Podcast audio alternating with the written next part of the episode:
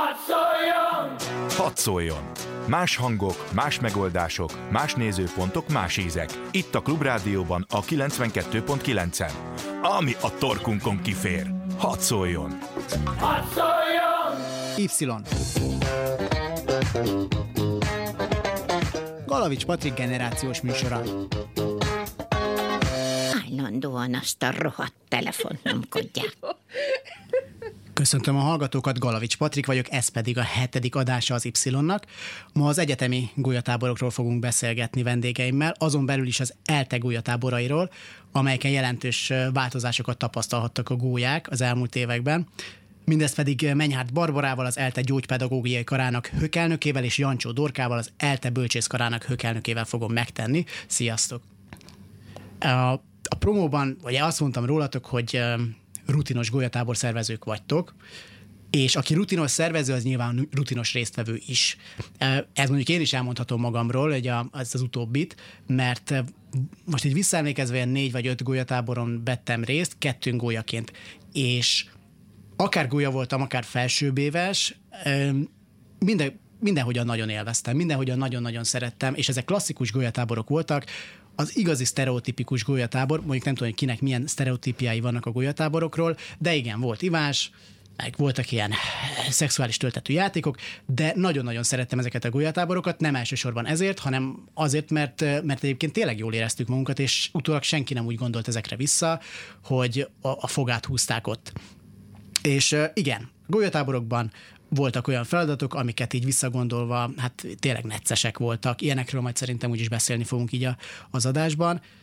Igen, ittunk, mint a gödény, meg jelen volt, meg biztosan most is jelen van nagyon sok helyen, szexizmus, lányok tárgyasítása, ami sokféleképpen ölthet testet, de utólag mondom, én nem, talált, nem találkoztam nálunk legalábbis ö, panaszokkal. Az eltén viszont elég jó ok volt változtatni egyes szokásokon, a fordulópont pedig azt hiszem, hogy mondhatjuk azt, hogy 2014-ben egy konkrét nemi erőszak volt, ami kiderült, feljelentés lett belőle, és hogyha jól tudom, azóta már börtönben is van ez a primitív állat, aki ezt elkövette. Majd erről is szót ejtünk. De először talán azt kéne tisztába tennünk, hogy miről kell szólnia egy golyatábornak. Ugye én említettem azt, hogy milyen jól éreztem én magam, és talán ez az elsődleges. Nekem, én Jan Csodorka vagyok, köszöntök mindenkit én is, és nekem ez jelenleg az ötödik gólyatáborom lesz, és én 14-ben voltam gólya, ez azt jelenti, és az én évfolyamon volt az utolsó, akik még ez a, a megregulázás előtti generáció vagyunk. Szóval, hogy a, amikor én voltam gólya, akkor még voltak ivós játékok is, meg, de mondjuk ezt azért szerintem el lehet mondani, hogy így minden eltés gólyatáborban azért így ezek soha nem voltak annyira csúcsra járata, mint ezek a nem tudom, a hírhet gólyatáborok, hogy így nem tudom, tejszínabot kell nyalogatni a lányokról és társai, hanem hogy nálunk ez mindig azért voltak ilyen, nem tudom, észszerű keretek így betartva, meg nem volt ilyen öntsük le a másik torkán a vodkát, meg hasonló játékok, hanem így úgy volt megcsinálva az egésznek a rendszere, hogy így abban vettél részt, amiben akartál, és nem, nem voltak ezzel problémák, hogy akkor most így az egész, nem tudom, az egész őrsnek, mindenkinek innia kell egyszerre, különben így az egész csapat bukja az egész pontot, hanem aki akart, az így részt vett benne, aki nem, az meg nem. Úgyhogy nálunk ez volt. Én, én egyébként egy ilyen egészen furcsa ranglétrát jártam végig így a gólyatáboraim során, mert ugye 14-ben gólyaként vettem részt, utána lévő évben, mint fotós, szóval, hogy így szervező is voltam, de azért egy kicsit így kívül álltam az egészen és uh, utána voltam kétszer őrsvezető, idén pedig így a tisztségemből fakadóan főszervezőként veszek részt az egészben. Változott egyébként a a golyatábor koncepciója maga, mármint az, hogy, mi, hogy miért van golyatábor. Én, amiért elmentem, az amellett, hogy, hogy persze nagyon jól éreztem magam, fontos volt a kapcsolatépítés, fontos volt az, hogy fölkerültem Vas megyéből, és nem vesztem el Budapesten, ehhez nagyon nagy segítséget kaptam a golyatáborban, nagyon sokakkal, akikkel ott ismerkedtem meg, a mai napig nagyon-nagyon szoros barátságban vagyunk, és hát nem mellesleg ott tudtam meg, hogy melyik előadásra nem kell bejárni, kihez kell fölvenni a közigjogot. Ebben is változott az eltegója tábora?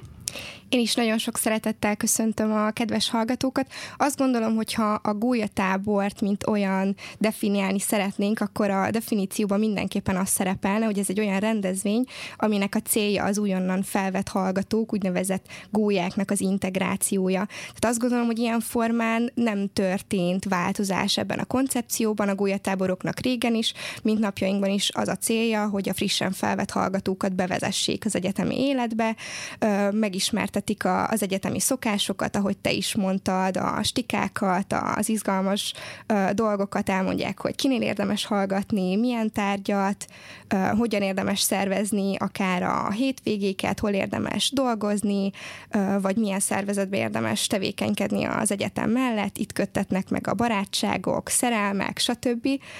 Úgyhogy azt gondolom, hogy ilyen formán nem történt ebben a koncepcióban nagy változás.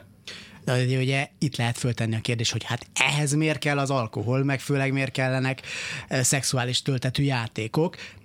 Nekem erre van válaszom. Én azt hiszem, hogy alkohol nélkül sokkal laposabb lett volna ez, ne legyünk álszentek, és ahogy egyébként most Dorka, te is mondtad, nekünk se volt kötelező semmi annak idején aki, aki panaszkodott utólag, az mondjuk csak saját magára panaszkodhatott, hogy milyen hülye volt, hogy, hogy rosszul létig itta magát, de nem arról volt szó, hogy, hogy bármire rákényszerítettek volna minket, vagy hogy a konkrét szivatásra mentek volna rá. Ezt, ezt én soha nem tapasztaltam, ellentétben mondjuk a főszerkesztőnkkel Pataki Gáborral, akivel a, a az adás előtt beszélgettem, és ő a 90-es évek elején úgy ment egyetemre, hogy ő nekik tényleg konkrétan a szivatásra mentek rá, és, re, és rettentesen megalázták őket.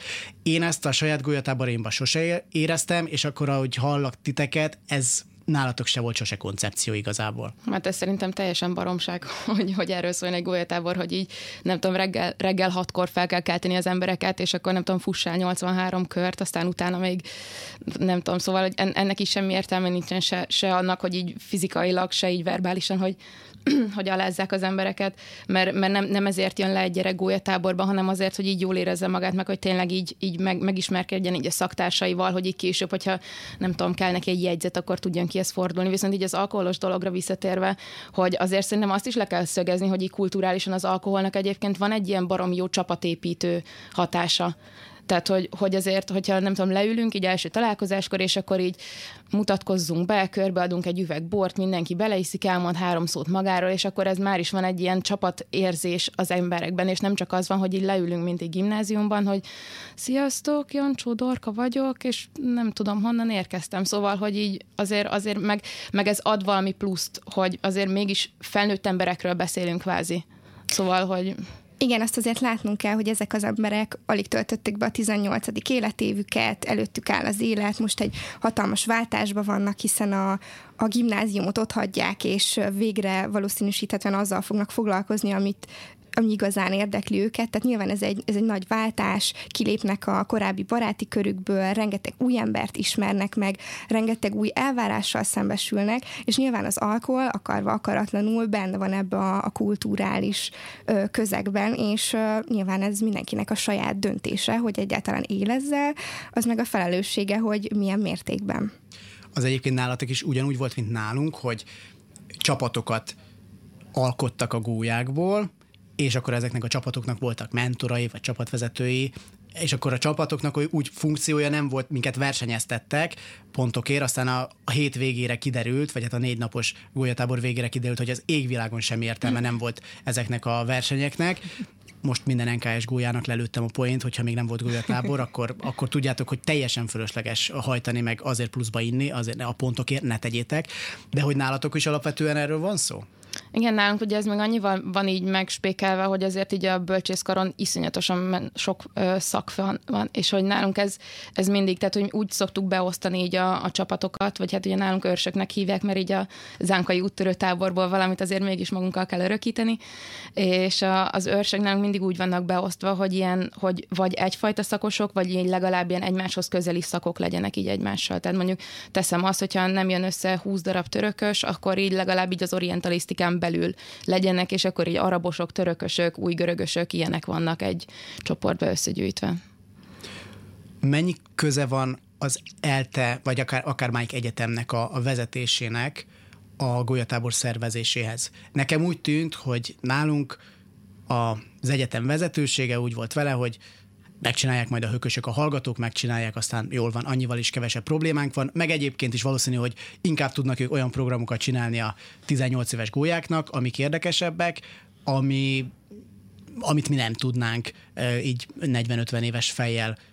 Mennyire vesz részt a, az eltének a vezetősége nálatok?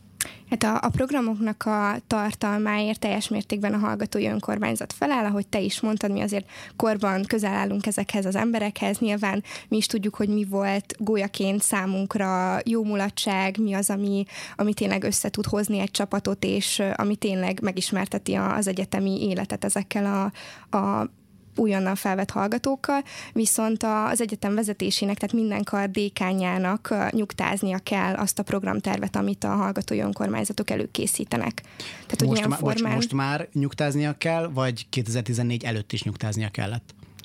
2015-től biztosan nyugtáznia Igen. kell. De igazából így nagyjából az, az a, a koncepció, vagy szerintem ez, ez az egész úgy épül fel, hogy, hogy az egyetem vezetése ad egy keretet, amin belül mi szabadon garázdálkodhatunk gyakorlatilag. És mennyire szűkültek be ezek a keretek? Mi volt, mi volt mondjuk 2015 előtt, ami, amire azt mondták, hogy ez még belefér, és ma már azt mondanák rá, hogy biztos nem, és mondjuk meg se próbáljátok, és mi, mi, mi volt az, ami most még most is belefér? Hát igazából, ami, amik ugye mindenképpen ki kellett kerülniük, és ez így a mai napig így van, az a, az alkohollal kapcsolatos játékok, illetve hát az, hogy, hogy így a szervezők lehetőleg ne itassanak gólyákat, illetve a szek, szexuális tartalmak, vagy nem Jézus tudom. Mária, mit csináltok akkor? Tehát, hogy nem, ez tényleg. Hát ez Most... egy nagyon jó kérdés egyébként, tehát, hogy amikor ez így kijött, és ezzel is szembesültünk, így a 15-ös gólyatábor volt az első, amit már ezek alapján kellett megszerveznünk, akkor azért voltak nagy kétségbeesések, hogy hogyan csináljunk úgy gólyatábort, ugye 17-18 évesek élvezni tudják, és érezzék azt, hogy egy egyetemi gólyatáborban vannak. És akkor utána volt is, hogy töltettünk ki egy kérdévet, és jött vissza olyan reakció egyébként nem is egy, hogy, hogy hát azért ez egy kicsit ilyen gimisre sikerült, hogy, hogy nem, nem erre számítottam, mert nyilván nem arra számít az ember, aki elmegy egy egyetemi gólyatáborba, hogy, hogy nem tudom, sorversenyek lesznek, meg ilyesmi, és még, még egy vodka sincs ott a végén, hogy így motiválja őket. De szerintem mára egyébként, tehát hogy azért ez most a negyedik gólyatábor lesz, ami, ami ezekkel a keretek keretekkel működik, és szerintem most már így sikerült ráérezni arra, hogy, hogy mik hogy működnek. Tehát, hogy, hogy hasonló játékokat csinálunk, vagy majdnem ugyanazokat, csak kiveszünk belőle így az alkoholt, meg a, a szexuális meg a tartalmakat. Melltartós lányokat, ami azért hát... Igen, igen. Amit egyébként meg lehet méltányolni, mert az alkohol az egy olyan dolog, hogy hát jó, berúgsz, és másnapra azért jó esetben jól leszel. A, tényleg a szexuális töltetű feladatok azok, amiket én például az első gólyatáboromban eh, így föl se fogtam, hogy ez esetleg gáz lehet. Tehát mondjuk például tirpák szex. És nem tudom, hogy a hallgatók tudják-e, hogy miről van szó. Úgy nézem, hogy ti tudjátok, hogy miről van szó, és hogy ez ugyanazt jelenti az eltén is, mint nálunk.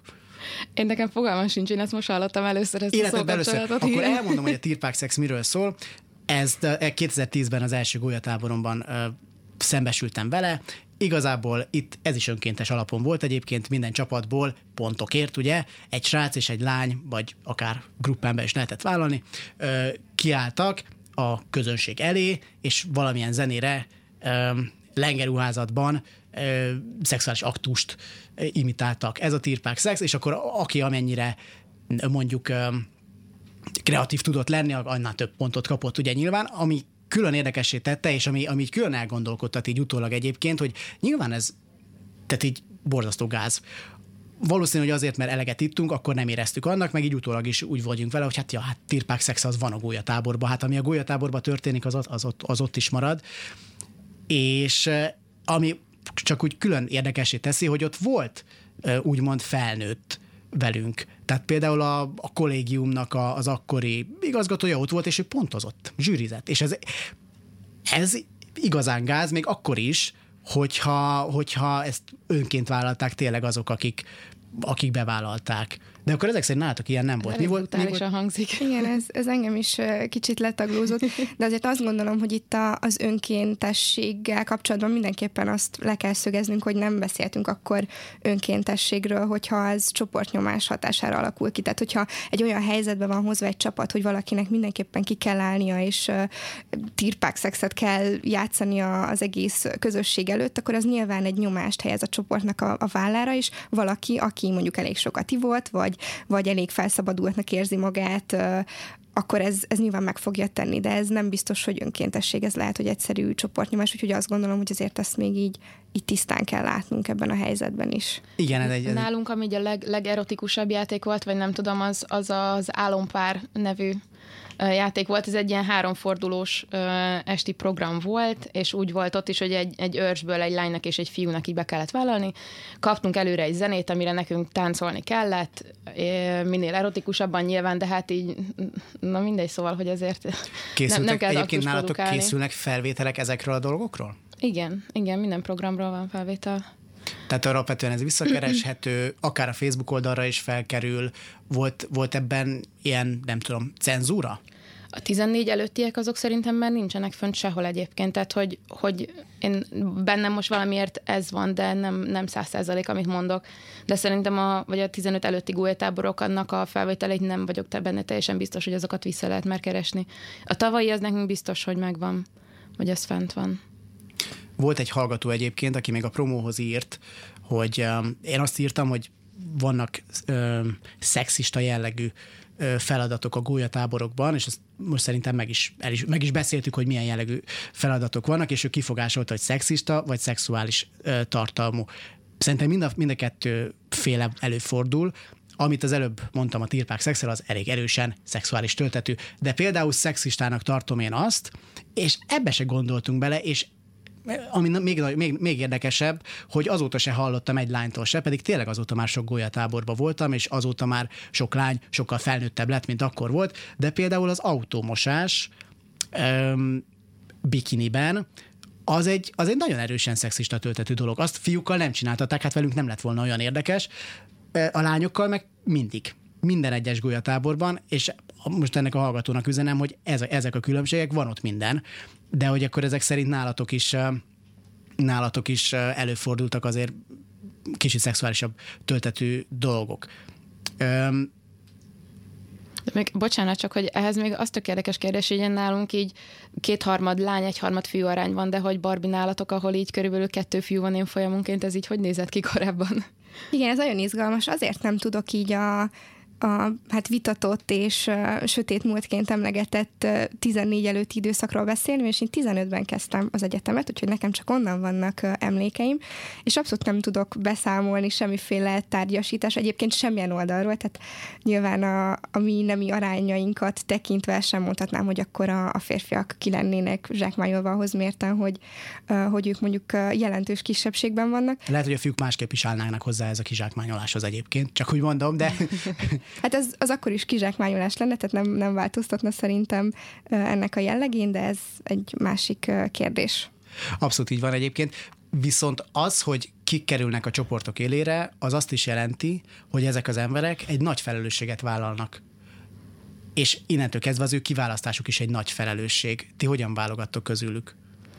Hát uh nálunk ez így igazából az, vagy hogy az, az befolyásolja ezt az egész válogatás ö, dolgot, ahogy nekünk így a, a kari, ö, hát a részönkormányzatunk, ahogy felépült. Tehát a, nálunk ez egy elég bonyolult, meg ilyen sok lépcsős ö, szervezeti struktúránk van, és ö, igazából az a lényeg, hogy Ú, ezt nagyon nehéz meg bonyolult így elmagyarázni. A röviden tömören így én, mint hökelnök bólintok rá, hogy ki az, akit én szeretnék felkérni arra, hogy ő jöjjön egy őrsöt vezetni a gólytáborba, és ki az, akivel így kevésbé szeretném, mert hogy nem tudom, nem dolgozott annyit, vagy nem érdemli meg annyira. Ugye nálunk ez annyiból is érdekes, hogy egy ilyen 180-an vagyunk körülbelül a szervezetben, és abból így 60-an jöhetnek le nagyjából őrsöt vezetni, és és viszont vannak ilyen, hát ilyen szakos csoportok, vagy hát ilyen szakos érdekképviselők, és akiknek, nekik van külön egy vezetőjük, és ő az, aki ajánl nekem embereket, hogy ő kiket szeretne a saját csapatán belül, hogy így lejöjjön, és ezen közül szelektálok én gyakorlatilag. Nálunk kicsit más a rendszer, ugyanis nálunk a hallgatói létszámok azok sokkal alacsonyabbak, mint dorkáiknál a, a bölcsészkaron, és nálunk a, a gólyatábori csapatvezetés az egy kicsit más feladat is, ugyanis azok az emberek, akik a gólyatáborban csapatot vezetnek, ők az úgynevezett szeniorok, ők később, szeptembertől egészen egy évig kísérik majd a gólyákat, segítenek nekik a tárgyfelvételben, elviszik őket hétvégente megmutatják nekik Budapest látványosságait, akár a kollégiumi költözésnél kollégiumi felvételnél segítséget nyújtanak számukra, illetve ellátják őket jegyzetekkel, jó tanácsokkal, vizsgaidőszakra, stb. Úgyhogy az ő képzésük az, az kicsit más jellegű. Őket a tábor előtt legalább fél évvel szoktuk kiválasztani, és ők megismerik a, az egyetemnek, a karnak, illetve a részönkormányzatnak a struktúráját, megismerkednek a, a hallgatói részönkormányzatnak a munkatársaival, hogy valóban mindig adekvát segítséget tudjanak nyújtani a, a hallgatótársaiknak. És a táborban ugye ők azok, akik a csapatot vezetik, és nálunk ugye a létszámokat tekintve ez tíz embert jelent egy évben, tehát ők maximum öt csapatot vezetnek párossával a gólyatáborban, nyilván a létszámoknak megfelelően nálunk ez így családiasabb körülmények között tud működni a személyiség vagy a munkamorála a döntőbb? Ezt most azért kérdezem, mert nálunk például az NKN, és most jól lehúztam eddig a saját golyatáborainkat, de a mentorok például, nálunk mentornak hívták a csapatvezetőket, úgy lettek kiválogatva, hogy tudták nagyon jól, hogy nekik ott azért meló lesz. Egyrészt tisztában voltak azzal a felelősséggel, hogy a gólyákért ők felelnek, hogyha egy gólya berugott, akkor neki kell lápolni, akkor neki kell elvinni adott esetben, nagyon-nagyon rossz esetben a mentőkhöz, reggel 6-kor, 7-kor, igen, föl kell kelni, szemetet kell szedni, igen, mindig ott kell lenni a feladatoknál, nincs olyan, hogy elaludtam, nincs olyan, hogy most nincsen kedvem, végig kell nyomni, akármennyire másnapos, akármennyire fáradt, és ehhez azért egyrészt kell tényleg munkamorális, és kell, kell olyan személyiség is, akinek mondjuk elmondják egy srác mentornak, hogy nem, nem mehetsz rá a lány gólyáidra, és ez tényleg nagyon-nagyon ritkán én nem is hallottam arról, hogy mondjuk valaki kikezdett volna a gólyájával, pedig hát azért itt eh, kőkeményen pörög a tesztoszteron. É, nálatok melyik, melyik a, mi, mi kerül előtérbe? Hogyha mondjuk neked kell dönteni a között, hogy van egy kicsit mondjuk, mondjuk így, hogy rosszabb fej jelölt, de tudod, hogy biztosan megbízható lesz, akkor őt választod, vagy azt, aki mondjuk így a társasági életbe úgymond jobban be tudja vonni a gólyákat? Hát igazából így is is, de nem tudom, igazából ez egy nagyon nehéz kérdés. Most én nagyon szerencsés helyzetben voltam, mert, mert most nagyon-nagyon jó, jó csapat van így mögöttem. Szóval nem tudom igazából. Ö, talán inkább, le, lehet, hogy inkább az számít, hogy Ugye nagyon, nagyon sokan vagyunk, szóval hogy ezt le kell szögezni, nagyon sokan vagyunk, és simán lehet olyan nálunk is párosával vezetnek őrseket az emberek, hogy így ott van egy olyan ember, aki mondjuk így, nem tudom, tanulmányi ügyekben teljesen toppon van, meg ott van mellette egy kicsit bulisabb arc, szóval, hogy így lehet így válogatni, de de nem tudom, hogy, hogy így, hogyha e között a kettő között kéne választanom, akkor így ki az, akit szívesebben választanék. Nyilván ugye az, hogy így egész évben mi is így látjuk, vagy hogy így, hát inkább évek óta, hogy ki hogy dolgozik, mert aki így egy éve van benne, azt, tehát, hogy aki előző évben még gólya volt, olyan nem nagyon szokott a következő évben már őrsvezető lenni, mert az egy kicsit így meredek lenne, hanem hogy így szokjon bele mindenki, meg így nekünk is van elég időnk arra, hogy így lássuk, hogy milyen, nem tudom, ülésekre jár el, hogyan végzi a dolgát, válaszolgat a csoportokba, releváns válaszokat ad, Szóval ez egy, ez egy nehéz dolog. Hát nagyon nehéz lenne olyan embert találni egyébként, aki, aki egyszerre tudja jól vinni a csapatot, hype a hangulatot, fenntartja az érdeklődést, stb. Ugyanakkor megbízható, jól elvégzi a munkáját, ott van a tanulmányaiban, mindig elérhető, úgyhogy ezek párosítással szerintem jól meg szoktuk oldani. Szuper emberek kellenek a gulyatáborokban, úgy néz ki akkor. Most azonban híreket hallgatunk, és majd ezután folytatjuk még érdekesebb témákkal a gulyatáborokról. Y. Galavics Patrik generációs műsora. Köszöntöm ismét a hallgatókat. Az ELTE táborairól beszélgetünk Menyhárt Barbarával és Jancsó Dorkával, és azt mondtam, hogy nagyon érdekes témákkal fogunk visszajönni. Ez így is van, és ami engem most nagyon érdekel, az az, hogy ugye megbeszéltük azt, hogy nagyon nagy felelősség kiválogatni azokat az embereket, akik a gólya csapatokat viszik a, a gólya táborokban. Na de azért ennek, ennek a gólyatábornak mindig van egy úgymond egy közönsége is, mondjuk a felsőbb évesekből. És a mi gólyatáborainkban ráadásul az is előfordult, egyik haverom egyszer megcsinálta, mert nem szerette a hőkösöket, már régen nem járt az egyetemre, de regisztrált a regisztrációs felületen, mint gólya és aztán keresték ott a, a, a gulyatábor kezdetekor. Ezt hogyan tudjátok kiszűrni, hogy kik mehetnek be? Ez már csak azért is fontos kérdés, mert ugye az az, azt a nemi erőszakot 2014-ben szintén nem egy másik gólya követte el, még csak nem is egy másik egyetemista követte el, hanem egy fotós. Hát igazából így mi, mi ezt így azzal kerüljük el, vagy küszöböljük ki, hogy így az egész szervezői crew így belőlünk áll. Szóval, hogy így gyakorlatilag így a, a pszichológuson, meg az EU-sökön, meg a biztonsági őrökön kívül így mindenkit mi viszünk le. És akkor tehát, hogy a fotósok, az a pakoló, meg logisztikai emberek, mindenki, tehát, hogy mi így ismerjük őket, megbízunk bennük, tudjuk, hogy nem lesz para, ők is tudják, hogy így normálisan kell viselkedni, úgyhogy így igazából ennyi a többi, az meg olyan dolog, hogy így igazából mi, mi fizikailag nem tudunk felelősséget vállalni érte, szerintem. Hogyha ha, ha mondjuk nem tudom, hogyha az egyik biztonsági őr dönt úgy, hogy, hogy akkor ő így most neki akarna menni az egyik gólyelennek, nyilván így mi mindent, tehát hogyha látjuk a szituációt, vagy ott, ott vannak olyan emberek, tényleg ugye pszichológusok szoktak lent lenni a gólyatáborban mindig, aki az így, hogyha bármi para van, akkor tudnak fordulni.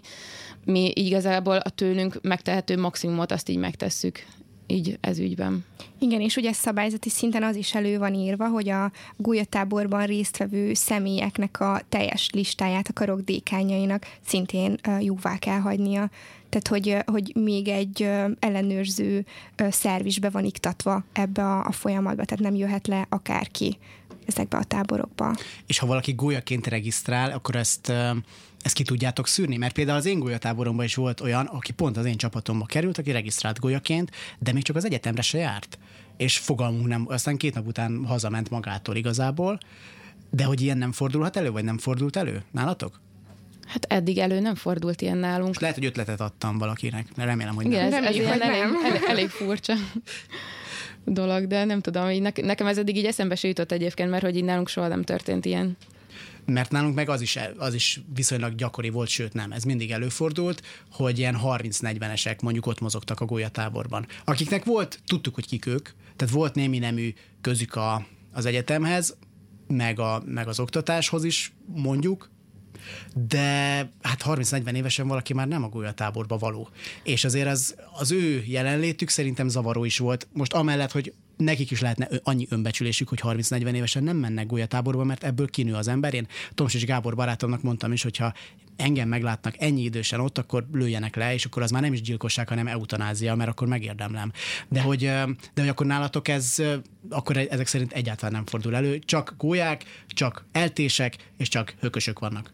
Hát csak az, azok, akiket így esetleg mi meghívunk vendégként, szóval, hogy így más hallgatói önkormányzatokat, hogy akikkel így nem tudom, jó kapcsolatot ápolunk, vagy ilyesmi, azokat így meg szoktuk hívni, de egyébként így ugye nyilván csak az lép be a táborunk területére, akit mi beregisztrálunk oda és erre egy minden évben egy a biztonsági őrök is el vannak készülve, van ilyen több lépcsős, hogy karszalag legyen az emberem, meg a passzot legyen a nyakában, meg gólyapóló, meg ilyesmi, hogyha így valamelyik hiányzik valamelyik gyerekről, akkor az így ki lesz rakva, mert egyszerűen így nem tudjuk vállalni a felelősséget, hogyha ha bárki idegen bejön, akkor, akkor ő most így mit fog garázdálkodni. Ez már egy szigorított intézkedés, vagy ez korábban is Nem, ez volt? eddig is így volt. Eddig is így volt.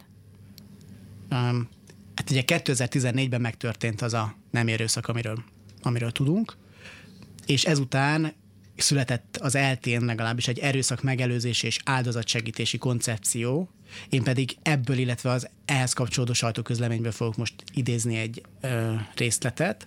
A golyatáborok és orientációs napok szervezésére már az idei nyártól szabályzat vonatkozik, amely részletesen kitér a felelősségi viszonyokra, a programok tartalmi megkötéseire, valamint a szervezési, lebonyolítási feladatokra. A szabályzat szerint fokozott figyelmet kell fordítani valamennyi résztvevő testépségének, egészségének megóvására, emberi méltóságának, önrendelkezési jogának tiszteletben tartására. Ennek, ezek ilyen nagyon szép megfogalmazások, és ez, erre nyilván szükség is van minden keretek között, főleg egy golyatáborban, ahol taglaltuk, hogy mik fordulhatnak elő, de ez azt jelenti, hogy előtte a felelősségi viszonyok például nem voltak teljesen lefektetve, teljesen ezt mondjuk nem volt keretek közé szorítva, hogy mondjuk hát a hökelnök az ezért felel, mint főszervező, ha ő volt a főszervező, most ezt nem tudom.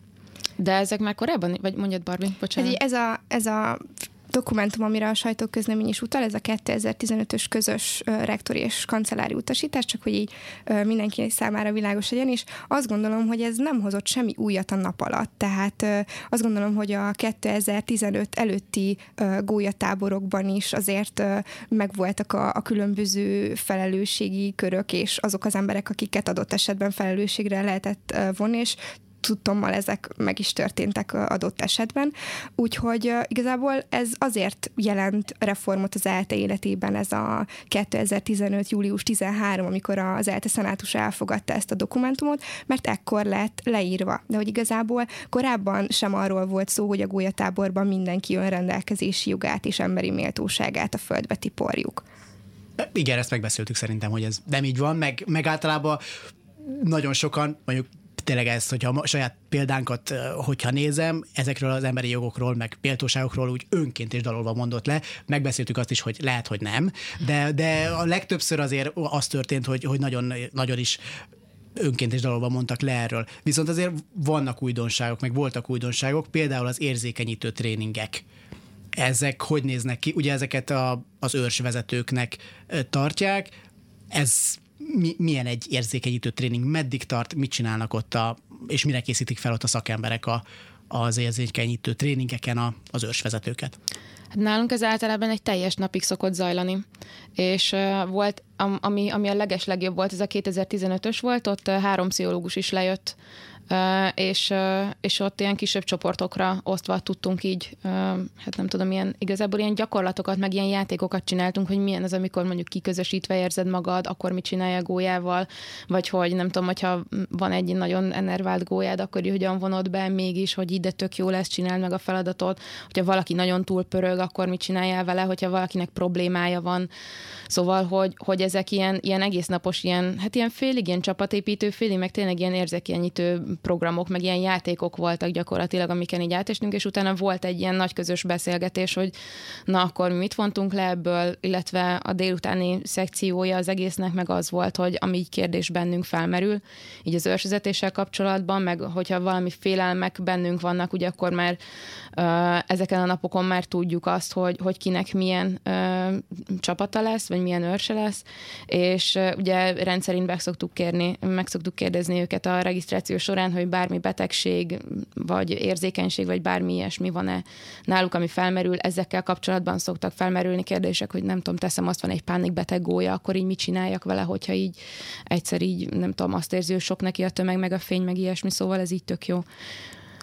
Igen, nálunk a gyógypedagógiai karon annyival egészül még ki ez a hát idézőjeles képzés a, a szeniorok számára, hogy ugye az is előfordul, hogy fogyatékossággal élő hallgatók jelentkeznek az egyetemre, és nyilván nekik vannak speciális szükségleteik és igényeik, amiket megfelelően ki kell elégítenünk a gólyatáborban is, úgyhogy a képzés még kiegészül ennek a hogyanjával is tulajdonképpen.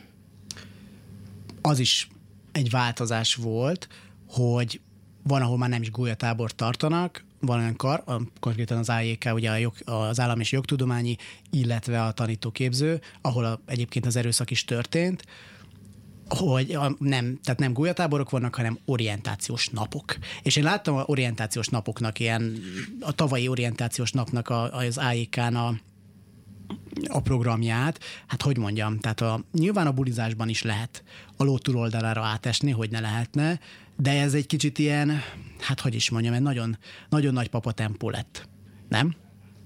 Ez ugye szerintem a legfőbb különbség a, a gólyatábor és az orientációs nap között, ez a rendezvénynek a helyszíne, tehát egy gólyatáborról ismeretes, hogy ez egy úgynevezett külső helyszínen zajlik, míg egy orientációs nap az annak a szintere tulajdonképpen az egyetemnek a, az épülete és ennek a közvetlen közege, úgyhogy nyilván a, a hangsúlyok azok ugyanazok, tehát a, a cél az orientációs napokon is a gólyáknak az integrációja, megfelelő információknak az átadása, illetve az egyetem értékrendjének a, az átruházása a következő generációra, csak ugye ennek a, a kerete és a helyszíne változott talán.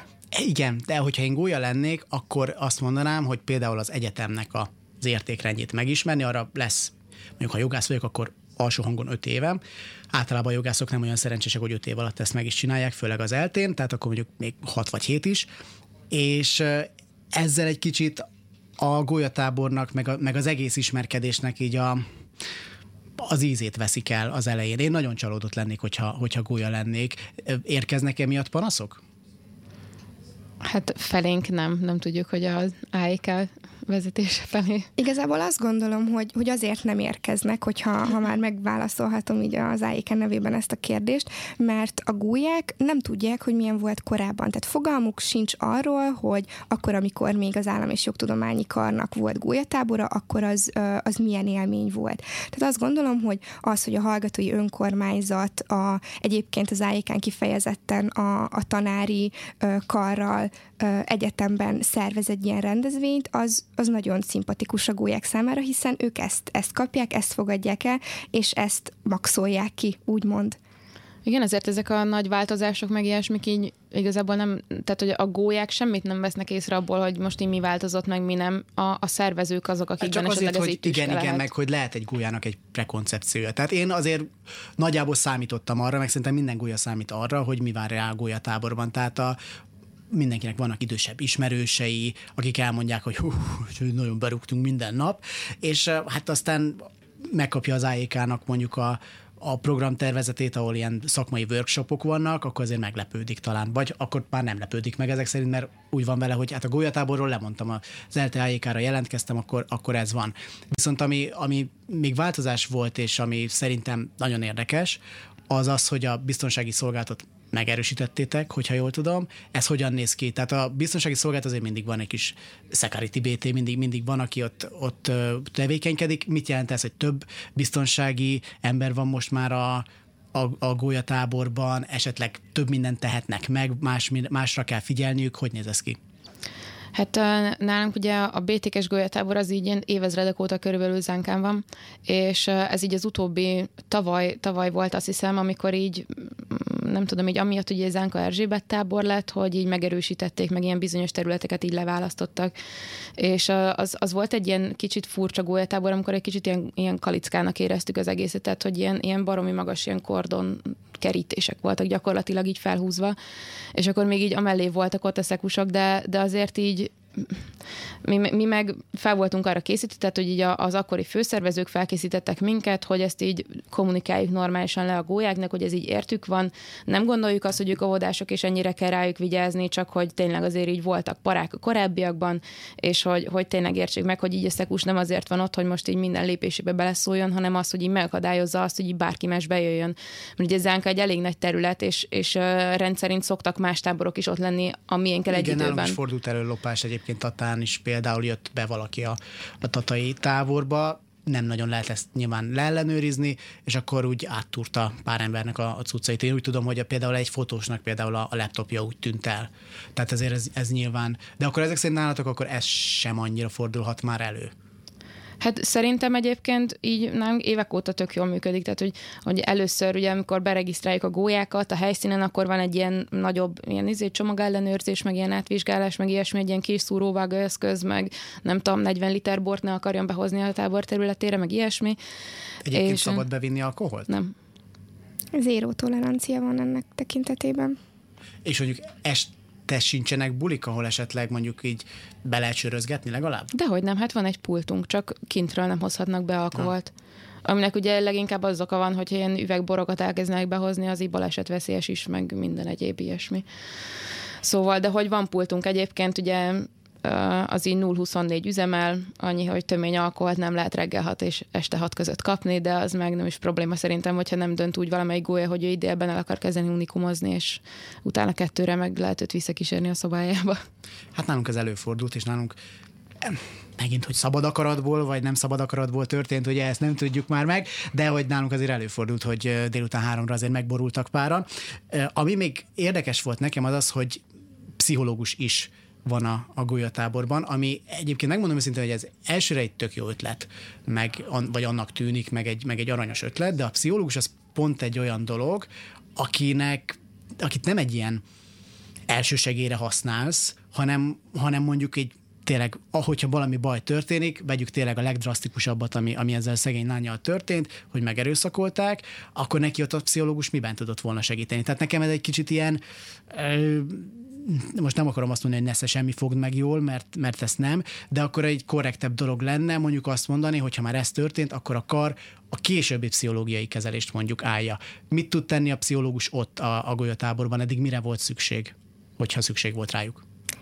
Azt gondolom, hogy ahogy mondjuk a, az egészségügyi ellátást, a biztonsági szolgálatot, a szállást, meg az étkezést biztosítjuk a, a résztvevők számára, úgy a, a pszichológiai tanácsadás is ebbe a sorba tartozik. Nyilván egy pszichológus egy gólyatábor ideje alatt nem tud semmilyen mélyre menő terápiát alkalmazni. Ez nem is cél, tehát ez soha nem volt cél egyébként ezen a rendezvényen, viszont ő ott van, ugyanúgy, mint ahogy az első segélyt nyújtó mentőtiszt vagy orvos, tehát hogyha egy krízis helyzet áll fenn, akkor ott van, aki szakszerűen tudja ezt kezelni. Nyilván nem a, a pszichológus az, aki meggátolja, hogy bármi rossz dolog történjen egy gólyatáborban, tehát ezt azért látnunk De kell. szerintem elég az is egyébként, hogyha valamelyik gólya rosszul érzi magát, vagy valami nem tudom, rosszul esett neki, és ezt nem az őrsvezetőjének, meg nem a gólyatársainak akarja elmondani, akkor ott van egy ember, aki szakember és elmondhatja neki. És nem csak a gólyák mehetnek a pszichológushoz, hanem ugyanúgy a szervezők is. Tehát, hogyha valami nem úgy működik a csapatban, sok neki a stressz, mert azért lássuk be azok az emberek, akik őrsvezetők vagy szeniorok, tehát egy, egy csapatért felelnek egy gólyatáborban, ami 20-25 emberből áll, nekik nagyon fontos, hogy megfeleljenek a főszervezőnek, hogy jól végezzék a munkájukat, ugyanakkor minden gólya szeresse őket, minden gólyának a kedvére tudjanak tenni, és a csapatot jól összetartsák, azért ez egy nagyon erős Persze. megterhelés, és bármikor szükségük lehet arra, hogy akár kibeszéljék magukból ezeket a, a felgyülemlett stresszorokat. És egy olyan embernek mondják el, aki, aki szakember, és megfelelően tud erre reagálni. A kibeszélés viszont nem volt mindig a gólyatáboroknak a sajátja. Ugye azt is hallottuk, most nem tudom, hogy ebben a konkrét esetben történt -e, mert a konkrét erőszakolós esetben történt-e ilyen, de más esetekben nagyon is hallottunk olyanról, hogy a hökösök mondjuk egy olyan lányjal, akit mondjuk szexuális zaklatás ért, mondjuk leültek, és azt mondták, hogy te figyelj, de nem kell az a feljelentés.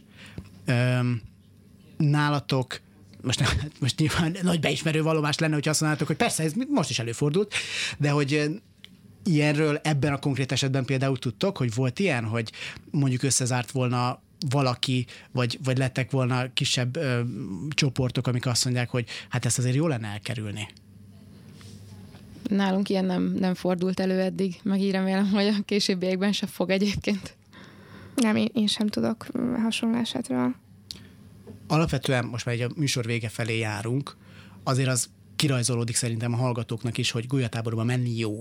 Akár eltés golyatáborba is, az AFS golyatáborokról szerintem most már nincsenek meggyőződve annyira így az én elmondásaim alapján, de higgyék el, hogy nagyon jó.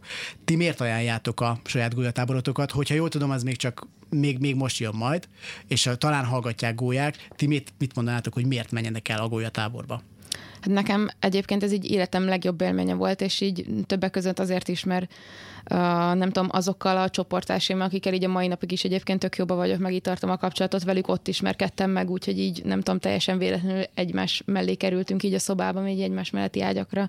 Szóval így közösségi szempontból is tök jó volt, meg bennem ott körvonalazódott egyébként, hogy én is szeretnék hökkel foglalkozni, és lást hová jutottam. Szóval ez így minden, minden szempontból tök jó volt. Meg egy, nyilván egy, egyébként ez olyan, olyan, mint egy fesztivál gyakorlatilag, hogy így ott vagy, reggel így izé, bulizgatsz, van egy-két program, aztán este meg így vereted hajnalig. Én pont az ellenkezője miatt, de én is nagy szeretettel tudom ajánlani a gólyatábort. Én ugyanis a saját gólyatáboromban nem mentem le. Az első tábor, amiben én részt vettem, ott már szervező voltam, és abszolút jogos ez a hang, ugyanis nagyon bánom, hogy nem voltam ott ebben a táborban. Hát úgy léptem be az, az első nap az egyetemre, hogy konkrétan azt sem tudtam, hogy itt mi történik, rengeteg ismeretlen ember volt, szóval nagyon-nagyon sok mindentől érzem magam így utólag megfosztva, mióta látom, hogy miről szól tulajdonképpen egy gólyatábor, úgyhogy gyertek el Zánkára, mert nagyon jó lesz, nagyon jó programokkal készülünk, a szervezők is nagyon lelkesek, és nagyon várunk titeket. Egyébként a Neptunt azt még én sem tudtam használni annak ellenére, hogy lementem a, a golyatáborba, és ott elmondták, hogy mi van, és ilyen októberben jöttem rá, hogy hogyan kell használni, és szerencsére fölvették helyettem az óráimat még gólya évenbe. Úgyhogy e, ez se garancia semmire, figyeljetek a golyatáborba, biztos, hogy nagyon fontos információt mond el nektek majd Menyhárd Barbara és Jancsó Dorka is, hogyha elmentek, velük beszélgettem az ELTE gyógypedagógiai karának hökelnökével, illetve a bölcsész karának hökelnökével. Nagyon szépen köszönöm, hogy itt voltatok. Köszönjük mi Köszönjük.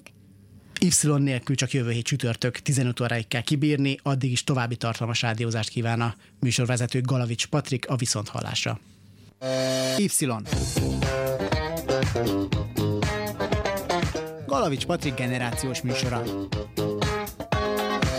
Állandóan azt a rohadt telefont nyomkodják.